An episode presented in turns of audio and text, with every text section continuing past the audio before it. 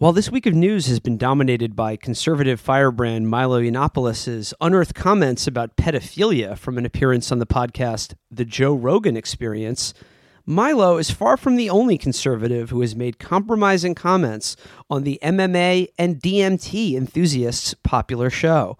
Today, the Chapo News Network investigative team has uncovered a trove of controversial clips from members of the Trump cabinet who have also gone on the Joe Rogan experience.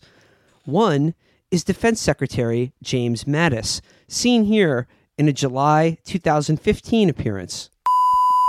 So that's when I realized if I make the rules of engagement broader, my men can kill every single thing that moves. You know, Joe, I got into the military because I wanted to top My Lai, and I'm proud to say I did several times over. Bro, that is a fucking war crime. That's like shit you go to the fucking Hague for. That is so fucked. But I mean, yeah, back to what you were originally saying.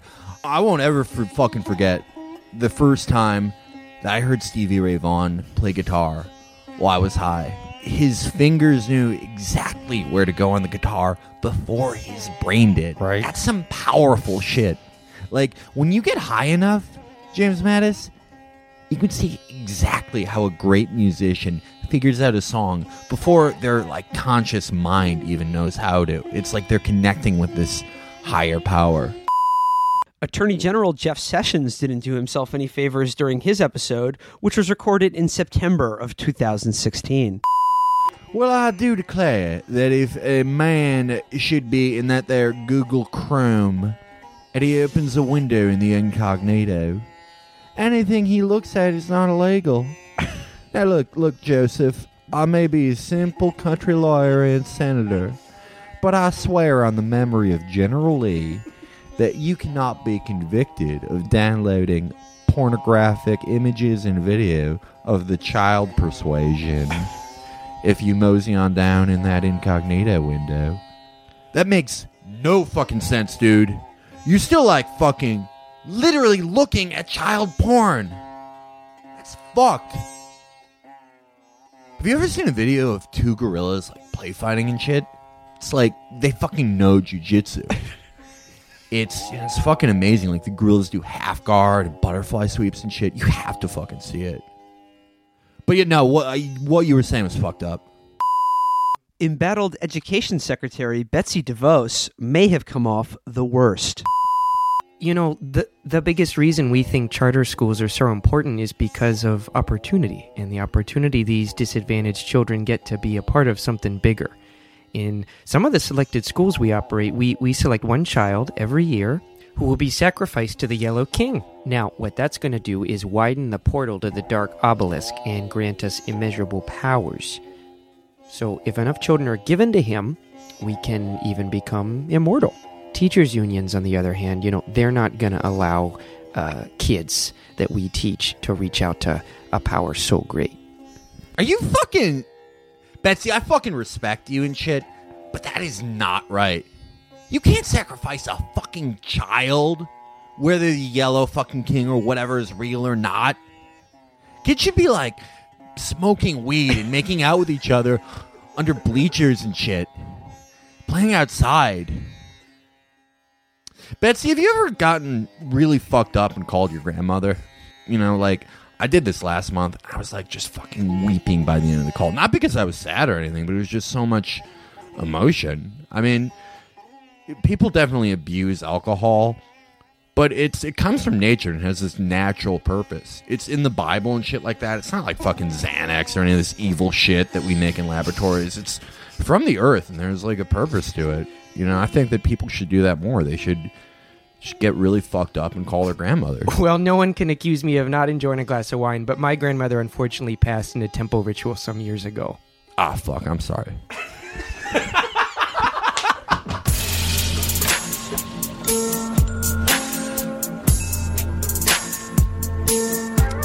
Hello, friends. It's your uh, it's your midweek Chapo. It's uh, we're back again. The gang is here, and uh, just to kick it off, we are talking this week with Shuja Haider of uh, Viewpoint Magazine, contributor. What's Shuja, up, Grey Wolves? What's going on? How you doing? Not bad. Uh, also joining us is Virgil, Hey, everyone. Amber, Hi. and Matt.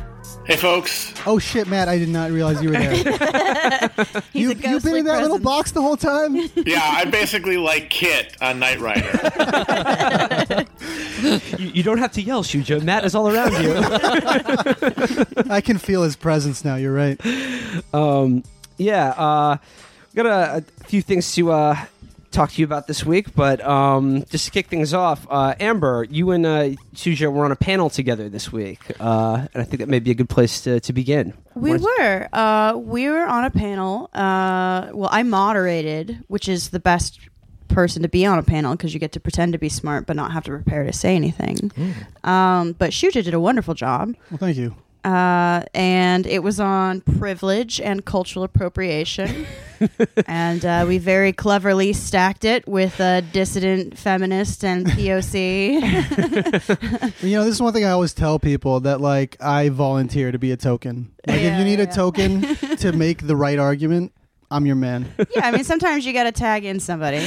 Um, but it went extremely well. We were both, I think, prepared for maybe some hostility from the crowd. This is things that Amber and I talked about it beforehand, and we were convinced that some college student was going to get really mad and get up and yell at us. yeah, we were very like, I got your back. like if someone calls you like a, a cishet bro, I, I'll. Now, I'll now, go uh, where, where was the panel, though? Uh, it was at Mayday Space in Bushwick, um, which is very cool and connected to a church, which is weird because sometimes you accidentally walk into a chapel. I almost Um, did, yeah. Yeah, yeah. yeah. Uh, but it, it it it was uh, packed and it did really well. Also, s- beforehand, someone. Uh, this very nice uh, young guy, an Asian American guy, came up to me and said, "Amber, I just want to say I'm a really big fan of Chapo, and I like your writing, but uh, I kind of want to know, uh, can I, can I still be a good socialist and listen to Cum Town?" and I was like, Well, what Bless you you, you, were child. say? "Bless You're you, child." fucking Cum Town. he just wanted, he basically wanted a backdoor way to brag that he's edgy enough to listen to Cum Town. Oh, He wanted to say the word come to a woman.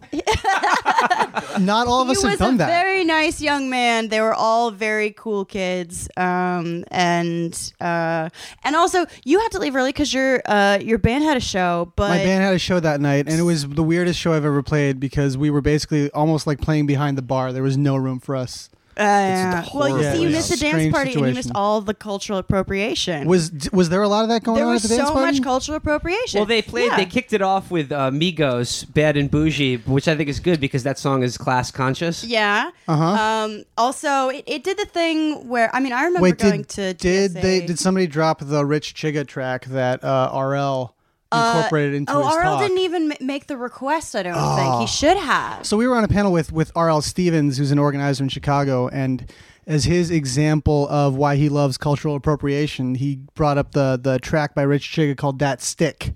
It's a fucking great song. It's a Yeah. fucking great song. Apparently, it's by this Indonesian teenager who learned English from rap music. So, like, I think he doesn't know English other than the way like Dirty South rappers talk, and it is the dopest track. He is the Elvis of Let's South on the- Asia. put it on the end You of should put it on. episode. There's a great video too of like rappers reacting to it, and because in the video he's wearing like a polo shirt that's buttoned all the way up to the top and a fanny pack, and they're all like, "What the fuck is this?" And then and then as soon as he starts rapping, they're like. This is the dopest motherfucker I've ever seen, including Ghostface Killah, who is just mesmerized. yeah, but uh, we- Uh, anybody but ever we- listen to Tone Loc? Tone Loc, He's yes, pretty fresh. yes, that is. Before we get into the uh, specifics of the panel, uh, Felix and I did show up, of course, to the party after all of this because this is my understanding of socialism is that just other people do work and then you come up, you show up later and take things from them. And I got to, uh, I got to see uh, just a lot of like again really excited, earnest, bright-eyed young people approach Felix and try to engage him seriously. But like because they listen to the show and they think like, oh, you know, this is great. It's Felix Biederman, but they don't actually know um, him like I do. So I got to uh, I got to sit there and watch these kids try to talk to Felix and just see his brain glaze over and just start talking about his TV or Steven Seagal. okay. okay. not Am- good on your toes, buddy. No, I'm actually great on my toes because I've never prepared for anything and I've succeeded to this point. But in my defense, we had watched the Steven Seagal movie, uh, The Mercenary Absolution, before. And, Will, this is also your fault because on the entire ride over, we were just talking to each me you and Brendan were talking to each other like Seagal. Like every time we would we were like, you know, oh, is this in Bushwick? We would say it like so we'd be like, if a motherfucker in YDS has done some bad shit in his life, he silenced women and POCs. but I'm deciding to go on it. And so yeah, no, like it's all I talk And you've been about. doing that for a half hour for, beforehand, like correct? 90 minutes. Folks, if you if you run into Felix or me at a conference and you want to talk to us, you better have some knowledge about elevators right there. people are just, uh, like, Will, oh my God, I'm, I'm a huge fan of the show. Like, it just, you're the reason I'm here today. And I'm, what's your name, son? and they go, oh, my, uh, Will, uh, my name is Will too. I don't like that. Change yourself for me. I'm sorry, we're getting way too off track Yeah. with our Okay, so the moronic dance anecdotes, party. but yeah. The dance party was actually uh, really great because I remember being at YDS parties like years ago when it, there weren't a ton of people there, and there would usually be like one guy with an iPod playing like against me, and like me and like three other girls and two gay guys going, "Play something girls like," uh, and I didn't even like top forty radio, but it's a dance party. You put on dance music, um, but it was a, it, uh, shout out to Chris Marzano who who DJ'd did an amazing job. Did he? Uh, and So it was uh, all Steely Dan, I would it imagine. was a lot of yacht rock. okay. I know, but it was like, but you saw sort of like people coming forward uh, for their various representative music types, like um, uh, like when Beyonce would come on, you would hear a shriek of women, uh, and like when there was like '90s Madonna, there was a distinctly gay yop, um, and on the sidelines the whole time there were all these let's say heterosexual looking because you never want to guess but white guys. And they would sort of like they were getting sort of drunk and they were kind of nodding along. And then after i think some like 90s jay-z song chris had the inspired uh uh he made the inspired decision to put on the cure's friday i'm in love.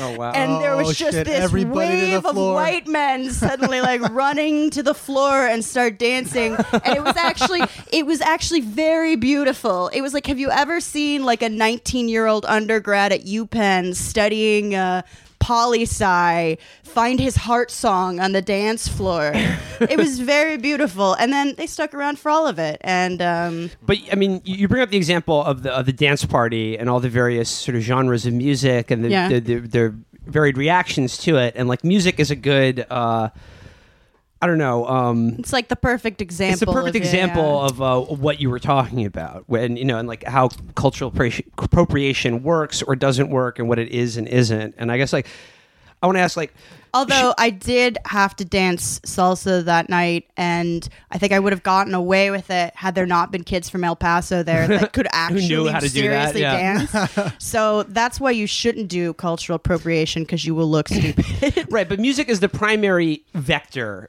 through which like culture Right. is quote unquote appropriated Yeah, but, like, yeah. but like, before we get there like shuja you've written about this and like what do you think is like a good working definition of like cultural appropriation like how is it used now versus how was it used originally like what is the sort of history of this idea Well, the way it's used now typically will argue that it's a theft of a kind, that it's like a, somebody from a privileged group, which is a loaded term in itself, who takes uh, or um, a kind of cultural practice from a minority group or marginalized group and exploits it. Um, but that's a really kind of inversion of the way the term was used when we first started to hear it, which was from like Marxist cultural studies in the '60s, who said, who uh, for the first time kind of identified subcultures within cultures. So like youth cultures in music, punks, and so on ethnic cultures uh, within bigger cultures, they were forming their own cultures through that same process of cultural appropriation by taking things and using them in ways that they weren't intended to be used uh, and forming their own communities. sort of like sampling Sort of like sampling. Yeah. That's a great example. You know, like if, if you're uh, like De La Soul sampling Hall and Oates, you know, that's a, a transformation of where, where it was coming from. But like, okay, so like in, in the current, uh, you know, to, in the parlance of our times, cultural appropriation, like you, you you said, it's it's it's usually an accusation of theft, by which like a dominant culture steals something from uh, an oppressed culture and like makes it their own or Yeah. makes money off of it in some way. I mean, like, I, you know, I, I think that's kind of dumb, but like, i- is there in there like, is there is there a kernel of truth, or is there is there a way this argument can be intelligently um, presented? There's, I think, what, what what's happening is that people are looking at a situation and they're looking at something off to the side and missing what's really happening. You know, it's a kind of a, a distraction. Uh, the example I gave on the panel was Elvis, who's like the classic person who's cited as a cultural appropriator in music. Uh, and the argument often goes something like, well, it wasn't right for Elvis to become very successful playing rock and roll when black musicians like Chuck Berry couldn't get into segregated clubs in the South. And if you say that like there was something wrong with Elvis playing rock and roll, you're missing the fact that there was a segregated society that was keeping Chuck Berry out of clubs in the South. You know, if you're focused on Elvis, you're missing George Wallace. You know, if you're focused on limiting uh, the the rights and capabilities of, you know, the the archetypal white male, you're not uh, winning more rights for women and people of color and other marginalized groups.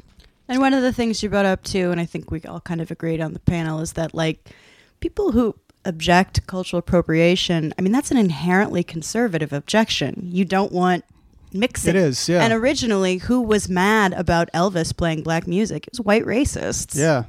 Yeah. I mean, it, it what it does is it kind of accepts as an assumption the idea of discrete racial groups that are separate categories of people that have their own practices that should be limited to those groups, which is, you know, the favorite idea of people on the alt right. Yeah. And, you know, uh, is totally not based in science. Uh, you know, it's something that we should be aggressively rejecting. Um, I, that, I think that's an interesting point and one uh, worth exploring further. When you say it's not based in science, which they 100% believe it is, like, like, could you explain more about that? Like, how so? Yeah, I mean, so the idea of race, uh, the, the sociologist Paul Gilroy has a phrase I like. Uh, he calls it a spurious biological theory. It's a biological hypothesis that's saying that these collections of phenotypical traits are evidence of subspecies of humans. Right. And that's simply not true. The traits are really widely randomly distributed. Shuja, are you denying Ah, the one, the one true science of phrenology? What about haplogroups?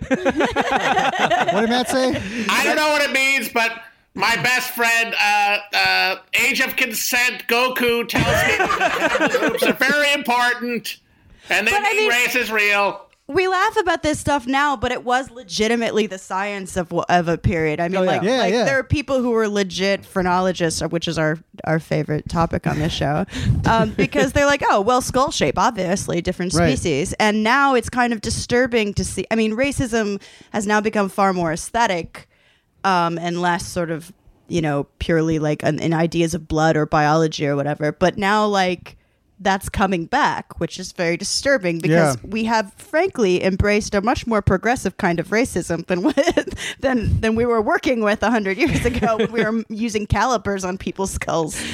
Right, and I think it's something that actually, like people, if you ask them, they don't believe it. Like if you ask somebody who's saying, uh, you know, you shouldn't appropriate the culture of a minority group, if you ask them, do you are you saying that like these racial groups are subspecies of humans? They would say, no, that's racist. But they're basing that argument on that. Right, and I think what you're saying is like if you take this the, the logic of cultural appropriation as it's currently used to a certain point, then what you do get is basically cultural and racial segregation Yeah. a certain form. However, like but then I think like the, the the sort of turn to that or where you know someone you know might disagree would say it, well it hinges on like a dominant versus oppressed culture, and then then this gets into this idea of privilege Yeah. and like and how that plays out where it is it's basically about like you know white people are the dominant group and culture in america so like that we sort of like you know pick up uh, things from other races who are we're currently being uh, oppressed or disadvantaged by our uh, privilege et et cetera et cetera like like that's the problem not that that you know uh, that like cosmopolitanism is going on and people are mixing cultures and ideas Right. Well, again, I think that that is making the the like the kind of Elvis fallacy. That's saying that uh, that the problem is negative rather than affirmative. That's kind of vague, but it's saying that like No, yeah. that that that we need to impose limits rather than open up rights.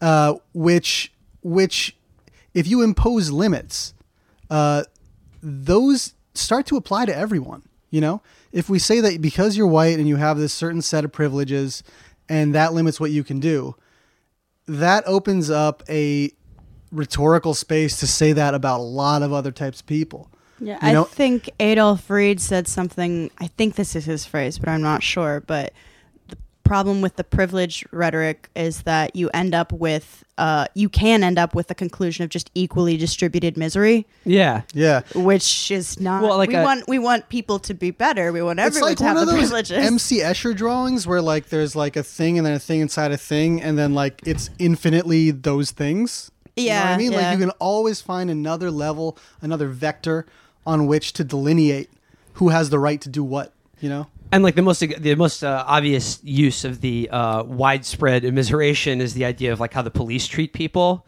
Yeah, like, that, like if, if well, if just everybody were treated as badly by the cops as they treat black people, then that would be a kind of equality, or like yeah, that you would be did see a lot of like Twitter stuff Yeah. uh, during like you know the sort of uh, wave of awareness about police violence that happened a, a bit ago, um, where people were like, you know, this is what happened to me, and they didn't hassle me, and it's like, yeah, that's that's good. We want everyone to not be hassled by Yeah. the police, like. Like When people talk about how like, wow, they didn't call this white guy terrorism. It's like then if everyone were applied, Right. Yeah. yeah. I can't stand that. As someone who like has been misidentified as a potential terrorist at airports before, sorry, don't do that. you know, don't like don't say that we should call some guy a terrorist, you know, when he's not. It's been politically a very volatile category too that's been used to like literally go after it I mean it's used to justify going after like Arabs, Muslims and to a lesser degree just activists. Like terrorist is a very politically volatile word Right. that Applied to Nelson Mandela among yeah. other people. Uh, I, I, I'm in favor of it if it leads to everybody who gets arrested getting Burger King.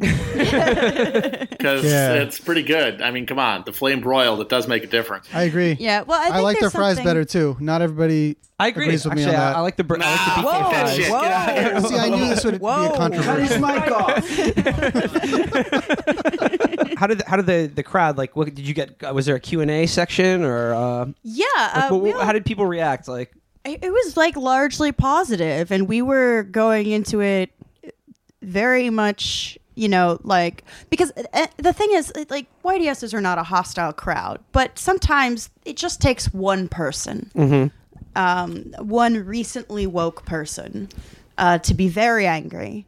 Um, but I- i mean they were incredibly receptive and i think the questions we got were actually very good and like very cute Yeah, I think the questions were often, I mean, almost all of them, to my knowledge, were like, how do I put this into practice in my life, in my personal life, in my politics? yeah Uh, so you know, like, so really I- earnest uh, kids who had their hearts in the right place. Well, you know, they're going back to their campuses to become organizers, basically. Yeah. yeah Yeah, and it's Uh, pretty useless to them to have to like separate up their prospective members of their organizations and, you know, have them check their respective privileges. Like RL is an organizer and, Yeah. you know, I think one of his I think fundamental I- I points asked was him, like, what- that's not useful. How do you? Uh, so, how often do you think uh, privilege politics or issues of cultural appropriation help you organize workers? And he was like, I only encounter it when someone is fresh out of college and I have to break them of it. and he's like, so it's really kind of a, a bother for me. He brought up this experience that I think a lot of people of color actually have, uh, who who are participate in political activism that I've certainly had, which is that you're at a meeting and someone gets up and says, "Guys, uh, everyone here is white and there's no people of color here, and I think that's a real problem for our movement." And like I'm always sitting there as a person of color, thinking get the fuck out of here because i mean it's always a white person making this statement you know anyway i mean it's it's it's basically a practice of guilt and guilt is a personal practice it's not a political practice I think it's not just guilt either. It's about representing like how woke you are, and in some ways, it's a little accusatory. It's like I'm not one of those men. I'm not one of those white people. I'm better than them, and it's it reads to me a lot of times like jockeying for an advantage. Uh, and I think you know, going back to like the terrorist example, like what people tend to do, or the police example. Um, is to correct things by being more punitive. Uh, rather than doing sort of the work of liberation, not to be too grandiose, um, because one, it's more fun to be punitive, uh, and two, it's just way easier rather than Yeah, that was know, what I was going to say. How people. fucking easy it is. Like calling Yeah. something cul- cultural appropriation takes absolutely no brain power, risks nothing of you, and just calls attention to you as somebody who has the brilliance to point out cultural appropriation. Yeah, it I just mean- builds your personal brand. I don't know if this is a thing that like white activists do for like the performance before POC or whatever, but like I know there's definitely something that like feminists call like performative allyship, but I just call like cruising for poon. and it's just like so it's just it's just so clear when they're like you know that guy uh he has real problems with women. I'm like first of all why the fuck are you talking to me about this? Like why did you pull me aside to have this conversation with me? And and I, and it's it's very it can be very transparent i think when people are sort of trying to get an advantage of their wokeness. But like for you know uh, particularly you know college students or people fresh out of college like you know we, we we've made fun of it on this show a lot but like the, the concept of you know wokeness or like how it's deployed Yeah. you know on social media and then also in people's like personal lives. I mean is is the the instinct isn't terrible right? Like but where does it go wrong? And like i guess what would be like the practical advice you would give to someone who's like "Mm, you know i have someone who they're just a little they're a little too they've- they're a little too proud of how woke they are. That Well, you can kinda their tell the politics difference, have like right? Yeah. you know gone in in, in a less productive way down Yeah. to sort of just let's be honest bullshit. this was a question from- for at, at, that someone sent me at my uh at your sorry ass at my column yeah. And I was, you know, one of the things is like, well, do you think they're doing it to be a dick, or do you think they're doing it because they think they're supposed to be doing it because there's like a distinct difference between those kind of woke people? And I think honestly, and maybe this is just my optimism, but the majority of like, you know, people that we kind of laugh at for being like silly woke, um, you know, they really are trying their best. I think most of them aren't like horrible Twitter personalities, like trying to get a book deal. Well, it's just people don't come up with any sort of class consciousness or material understanding of the world. And like how many I've seen so many people complaining about cultural appropriation in these sort of broad terms and if you like drill down what they're really mad about is the process of cultural commodification. Like that's Right. what they're Yeah. actually upset by, but they don't know what that is. They don't Yeah. know that commodification is a process. They don't have the language for it. They do have the language to point out cultural appropriation because it's in the air. Because, That's you because know, that's Marxism has been purged about. from the universities, but I digress. Well, I mean, the the the rule of thumb, I think, is just find where the injustice is. Locate what someone is being deprived of. Look at what someone is being prohibited of doing, rather than looking at what someone is doing out of enjoyment or out of you know just a natural inclination. You know.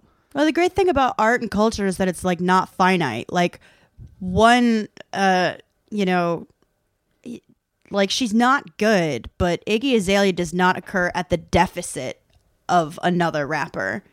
Like it's literally she's not creating less space. She's just sucking very loudly and in public. Right. well, that's what I don't get when people the assumption there of like, oh, Iggy, Iggy Azalea is sa- taking someone's place, but she sucks, which means the people who are listening to her have shitty taste. So, are you saying that? also, I mean, there's that an kind of assumes entire- that the person who would fill their spot would suck too, regardless. Yeah, there's an entire Whoa. music industry built around like, you know, creating these human beings in a lab somewhere, running them them through like a a, a creepy set of uh, you know, uh, uh, focus groups and uh, you know, scientifically creating pop stars. It doesn't have anything Oh yeah, to do there- with there's five yeah. Scandinavian, middle-aged Scandinavian guys write every one of these songs. Oh yeah. The ones, uh, all the songs that are examples of awful cultural appropriation, and all of the amazing liberatory anthems that make Beyonce the new Sojourner Truth, are written by the same cabal Same of middle-aged Swedes. Swedes. It's those same fucking Swedes. sorry, uh, sorry, I was uh, dumping out. Uh, but uh, anyway, uh, just want to circle back to the Iggy Iggy, Iggy Azalea discussion. Who remembers uh, when Azealia Banks was like, Igloo, Australia. Get get your white ass out of here. And yeah, then her all, insults are like tanky yeah, they were, insults. they were, she sounded like Molly. She was like these petty bouge What are, what are you talking about? There's, there- who doesn't love the well-known and famous igloos of Australia? Yeah, but but anyway, anyway, so it was great, and all the woke people were like, "Yes, drag her." All the people who were like, uh, "Yeah, I." Uh, both my parents are Reinhard Heydrich, actually, and Cecil Rhodes, like the whitest people alive who care about this shit for some reason. And then, like the next day, Azealia Banks was like. Uh yeah, so uh, Bill Cosby's innocent because you, it's impossible to rape a white woman. Uh, Mexican Mexican people are trash. Mexicans, Uh, yeah, yeah. Jakob, he invented Mexican people as a joke to make to make the worst people. And uh, just want to clarify again that Bill Cosby is innocent. And but even if he did do those things, they're not bad. And then all the woke people were like, "Oh man, I'm so conflicted here." You ask me your questions about politics, about business, about real estate flipping, about life, about sex, about divorce. This is the Ask Sean Whalen Show. My friends, the most valuable commodity that you have. Do you know what it is? Do you know what the most valuable commodity is that you have? It's your time. It's your time. See, I just had a guy on the, on on Facebook say, "Hey, man, I want to pick your brain, whatever, whatever." I said, "Cool. Here's what my daily consulting rate is." Oh, dude, that's ridiculous. What you charge? What did it? If you called a lawyer right now and said, "Hey, can I pick your brain?" What's they going to tell you? Sure, I have an hourly rate, or I have a I have an introductory cost. If you call a doctor and say, "I want to pick your brain," what do they tell you? Sure, come on in and we'll chat, and then I'll send you the bill for my time. And so when I tell people that my time has value and that I charge for my time, well, you're an asshole. You're just a dude from the internet. You're whatever, whatever. Why should I pay you for your time? Because I value my time. Because my time has value. I produce results with my time. And if you want it, I'm happy to give it to people that are willing to invest in it. Because most people, guess what? Want to know what most people are not willing to do? They're not even willing to invest in themselves, let alone your time. People don't value their time. People just fuck around and do whatever they want to do, and yet they get mad when I say my time has value. My friends, I'd have you consider for a second that if you want to make more money, if you want to be more successful, if you want more connection, understand that your time has value. And as soon as you recognize your time as valuable, you stop wasting it on people that want to waste your time. You invest it wisely because guess what? I don't get my time back. And so I'm not going to waste it on things that don't serve my purpose, things that don't get me where I want to be. So understand, my friends, your time has value. The question is, do you value your time? Have an amazing day. God bless America. I want to uh, actually, I, I want to ask you about uh, this piece you wrote for uh, uh, Jacobin back in uh, January Yeah. called uh, "Safety Pins and Swastikas," and it, So it's- just to shout it out, though, I wrote it for Viewpoint magazine. Oh, sorry. Jacobin reposted it, but go ahead. Okay. Uh, originally in Viewpoint, uh, reposted in uh, Jacobin, but it, it's basically about like you talk about how the alt right and like Richard Spencer and a lot of this this shit that is burbling up right now is kind of like ex- existing in, in or reacting to the the sort of framework of liberal identity politics. And I wanted to get into that because a lot of people got mad at you for it. Like it's Yeah. a, it sounds provocative on the surface, Right. but it's actually I think a pretty simple thing. Like to to so It's also just literally historically provable if you look Yeah. at his intellectual history. I was I was really naive because like I was writing this thing and I did not think people were going to end up sending me the hate mail that they did, which was mostly from like centrist liberals and neo Nazis who Again, were they in don't great think they have agreement anything in common. in attacking this. But you heard it here first. You should have just called centrist liberals the same as Nazis. that's see that's what happened that's what happened is that like eh, eh, the uh interpretation seemed to be that like if i talk about one thing and then i talk about another thing later in history i'm saying that the first thing caused the second thing which is like a crazy way to think about history you know that like if you uh associate every sequence of events as being cause and effect which was not the point the point was uh, there has been a resurgence of extreme right ideas in a particular mold that borrows from uh, the current prevailing left wing rhetoric.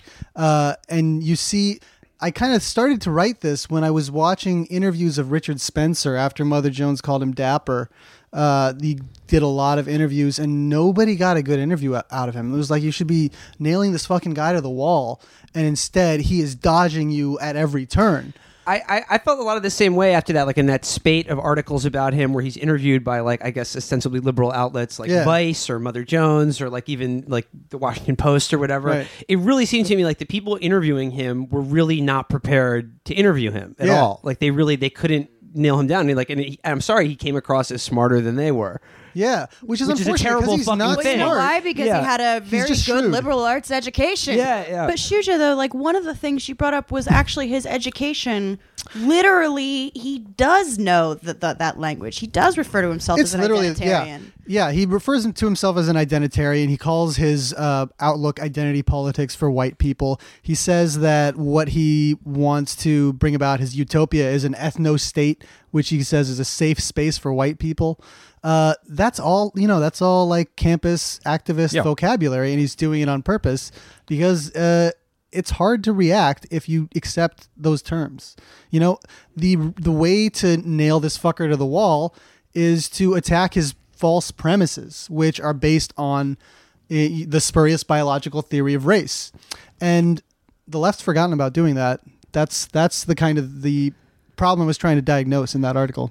Here, here, here's my, you know, bait and hook for Mr. Spencer. Mr. Spencer, you call you call the white race uh, the people of the sun, but in fact, in fact, in point of fact, sir, melanin is what is caused by the sun, and the whites do not have it. We are the people of the not sun. We're the we're the snow the cold people, snow apes, if you will. Dude, I, uh, I'll take the opposite of what you're saying. Uh, if he's going to win uh, by aping this identitarian language, uh, what we need to do is fight him on his territory, and we all need to learn about phrenology and racial science, compile a detailed analysis of his skull size and his haplotype, and uh, buy your logic him. Or you know, we could just punch him in the head.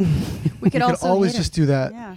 I mean, ta- speaking about not having the vocabulary, watching everybody freak out about that article because there was a, an assumption that you were blaming identity politics people Yeah. for creating Nazis. I mean, it's almost as though people have never heard of the dialect. I mean, I I knew as soon as that came out, it was I was like, oh, he's brave, and I don't think you saw it I had no idea that I was being brave. I'm not brave. That was an accident. But the, the yeah, so I mean, the responses were things like this guy just said that uh, you know, neo Nazis is the same thing as Black Lives Matter. It's like where? No, I didn't anywhere. Actually, like the the the kind of prescriptive part of the article where I talk about how to construct a left that opposes this bullshit is the types of things that you see in Black Lives Matter, allying with Fight for 15, uh, making that program that is based on uh, the rights of marginalized people into a universal ethic. I just want to uh, read actually quickly from from from this article. You write um, towards the end. Uh, this is who are we? This is the question that Richard Spencer has put front and center in the National Policy Institute propaganda. Who are we? The alt right has an answer, one that is consistent with the long history of imperialism and white supremacy. As their adoption of the language of identity politics shows, the right takes comfort when the left's answer merely inverts the one generated by this history. It allows the right to draw the battle lines, marking the territory of their white national fantasy. Yeah, I mean, there's a there's a long history of uh, dealing with this question in uh, in radical movements. Uh, in confronting the question of nationalism, which we, which you know, was dealt with in anti-colonial movements, which was dealt with in um, the Black Liberation Movement in America, uh, a lot of the most astute tendencies in these movements rejected nationalism. You know, the Black Panther Party, for example, uh, really had no time for the idea of saying, well, actually, we're the superior race. You know, that was not uh, what they saw as a viable way of fighting racism. Uh, they saw the viable way of fighting racism as being fighting capitalism, uh, which was a system of exploitation. Sorry, I actually forgot what the passage said. well, no, you fo- you follow it up by saying, if they were confronted, uh, you know, meaning Yeah. the right, if they were confronted by a unified we, a subject that refused to recognize the borders, divisions, and hierarchies that are regulated by the logic of identity, the alt right would be left with nowhere to plant its flag. White nationalists would find themselves in the worst possible position for a nation at war, being unable to identify the enemy. Yeah. So there's an important point earlier in the in the first passage you read that that these that this way of looking at race, this way of looking at, identity, comes from uh, white supremacist imperialist systems. It's not. I, I'm. I never claimed it was invented by uh, left liberal activists. Uh, it's that's why it's so easily picked up by the right, and that's why I think the left needs to avoid it.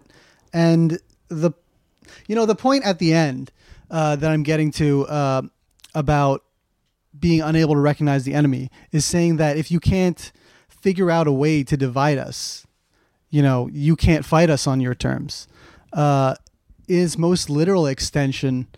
It's like uh, in the movie Bulworth, uh, where uh, Bulworth is on TV and he's advocating for a program of biological racial deconstruction. And the host says, What does that mean? And he says, Everybody's just got to keep fucking everybody else till we're all the same color. That's what I advocate. We finally got into something I'm an expert on: the movie Bulworth. All right. But like, okay, so i- if the, the the antidote to this is a broad-based sort of coalition of like working class politics and move and like a movement based around that and and material uh, the material concerns of the vast majority of people in, in, in this country. Like, how do you how do you feel that that's like uh, you know playing out now with a lot of these you know. Uh, like the other thing I think a lot of people got mad about was this folk, uh, or not to you personally, but like in these conversations, is the fo- focus on the quote white working class and like you know reaching out to Trump supporters, and like now we're reading articles about people who are sincerely Trump supporters, and I'm beginning to question whether any of them should be reached out to at all. I don't know. I mean, when you talk about like this, the the white working class as a category, I don't really want to accept those terms. It's another kind of premise that I'd rather Right. not have to deal with. Uh, the the thing is though about Trump voters that it's almost a moot point because you have a vast majority of people uh, who didn't think it was necessary to vote at all. Mm-hmm. You know, and and or who couldn't vote. yeah, and who didn't actually endorse Trump but did not vote for Hillary Clinton. And uh, you know, the Democratic Party used to give a shit about trying to win them over. Um, I have a question. So, you know, maybe uh, we were talking about YDS earlier. There's young, Yeah. younger people who do, I guess, listen to this show. And if they're listening to this, you know, the message is clear that separatist impulses of the alt right and of, you know, their forebears, it's not a good idea to mirror that in any way or Right. to pick up on that strain of thought and simply invert it, like you said. Some people may hear what we've said so far and just think like they may hear this as a very liberal uh, prescription of being colorblind and being like, no, everything's Right. universal. Everyone should just treat each other on the content of their character and blah blah blah. Which is, you know, I'm sure is not exactly what you mean either. So, you know, in for people who are trying to find their way through this admittedly pretty annoying, uh, you know, forest of ideological stuff. How do you differentiate what we're talking about here from the, you know, Jonathan Chait style uh, Oh, yeah. colorblind Yeah, yeah. ideology? Yeah, so I would say there's a distinction between the the premise that comes from like uh, a certain tendency in the Enlightenment, probably to argue that like basically everyone should be a white male, you know, and that like the universal is is the white male, and that everyone else can be absorbed into that.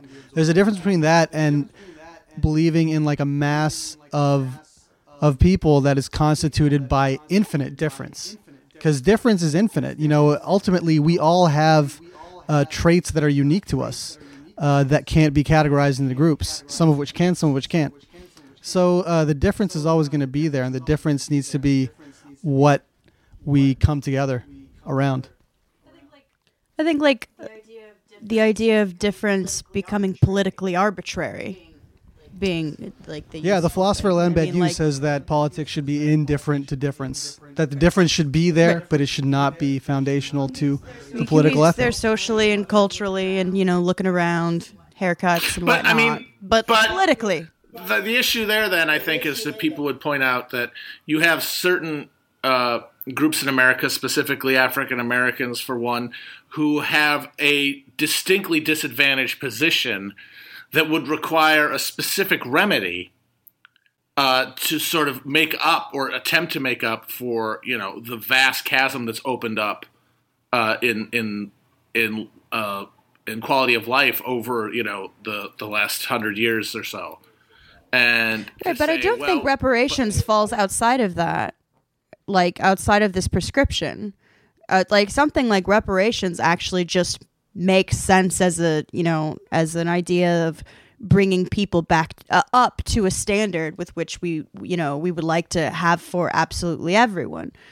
I mean that's the difference between like you know like sort of equality and you know whatever like egalitarian concepts like equality meaning like treating everyone the same and having it all balance out versus like kind of egalitarian politics which means providing the resources for everyone to have the same floor I mean, if you have a, a, a standard of saying that we want equality for everyone, then when that the uh, equal rights are deprived to anyone, it's an affront to us collectively. You know, and that's that's what that's why it's really important to take note of the way that particular groups are repressed, like African Americans in a lot of ways, uh, police brutality, uh, disproportionate levels of poverty. Uh, that needs to be corrected because of our firm dedication to egalitarianism. and that's what makes the the objection so frustrating because the actual identity politics that a lot of liberals try to defend is on the policy side and on the platform side completely vacuous. I mean, Yeah. for one thing, you have the fact that they're arguing, uh, well, you know, we don't want to abandon these people for some grubby white working class. Meanwhile, the Clinton campaign, which is trying to defend itself in a rearguard action, as having been sort of the champions of identities, uh, saw a decline in turnout and in percentage of the vote. I mean, yeah, that's the crazy fucking thing is that we have this false dichotomy that it's like you have the Bernie Bros who are just the uh, class over everything, and then the Clinton people, which are supposed to be the most stalwart defenders of identity politics. But if you look at what they actually prescribed, it's like, wait, wait, what? They seem to think that identity politics is like tweeting about Beyonce or tweeting gifs of black women or Right. having a concert where fucking Katy Perry's there. There's no actual practice of identity politics at all. It's just all cultural signifiers. Yeah, well, the, the Clinton record on programs uh, that have disproportionately benefited poor people, which are, you know, disproportionately people of color, disproportionately black, and depending on your area, Hispanic people. I mean, it, it is absolutely terrible. If they were good on identity politics, they would have had like a, you know, at least some nod to decarceration. You know, something, um, Well, at least some nod to welfare. see- did anyone see the Jennifer Palmieri thing? Yeah. Two weeks ago? People don't want a Uh, $15 minimum wage. It's all about identity. I think it was something like that. Am I right? Yeah, Yeah. Yeah, and the thing is, is that she didn't elaborate. She did not say it's about X, Y, or Z. She just said identity as just like a placeholder. As forget That about- covers it. Forget about these material concerns. Identity as like just a thing to basically. I mean, it couldn't have been more clear to ward off material claims.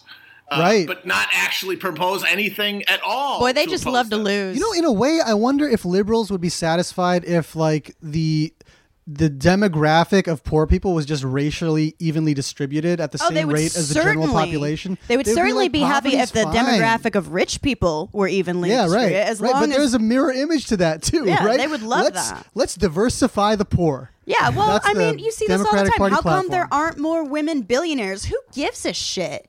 How come there are billionaires? Yeah, Right. that's the yeah. How come there are billionaires? That's a much better question.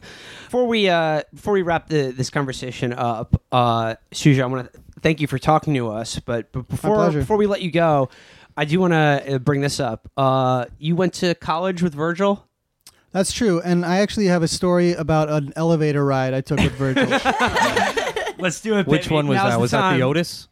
We were on, uh, yeah, it was at the one of the dor- what was the that dorm called that like uh, upperclassmen lived in? I don't know. All right, whatever. It was one of the dorms. There were a bunch of floors. We were on the bottom one.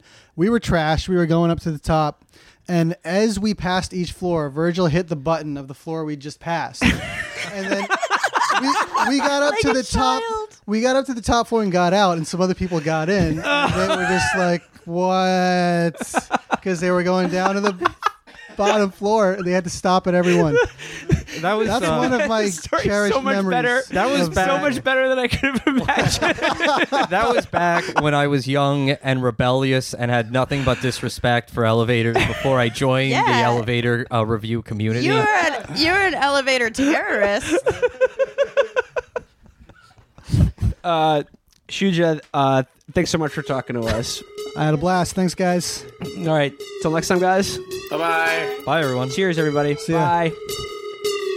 Man, I don't give a fuck about a motherfucking pole. I'ma pull up with that stick and hit your motherfucking door. Man, I don't give a fuck about a motherfucking pole.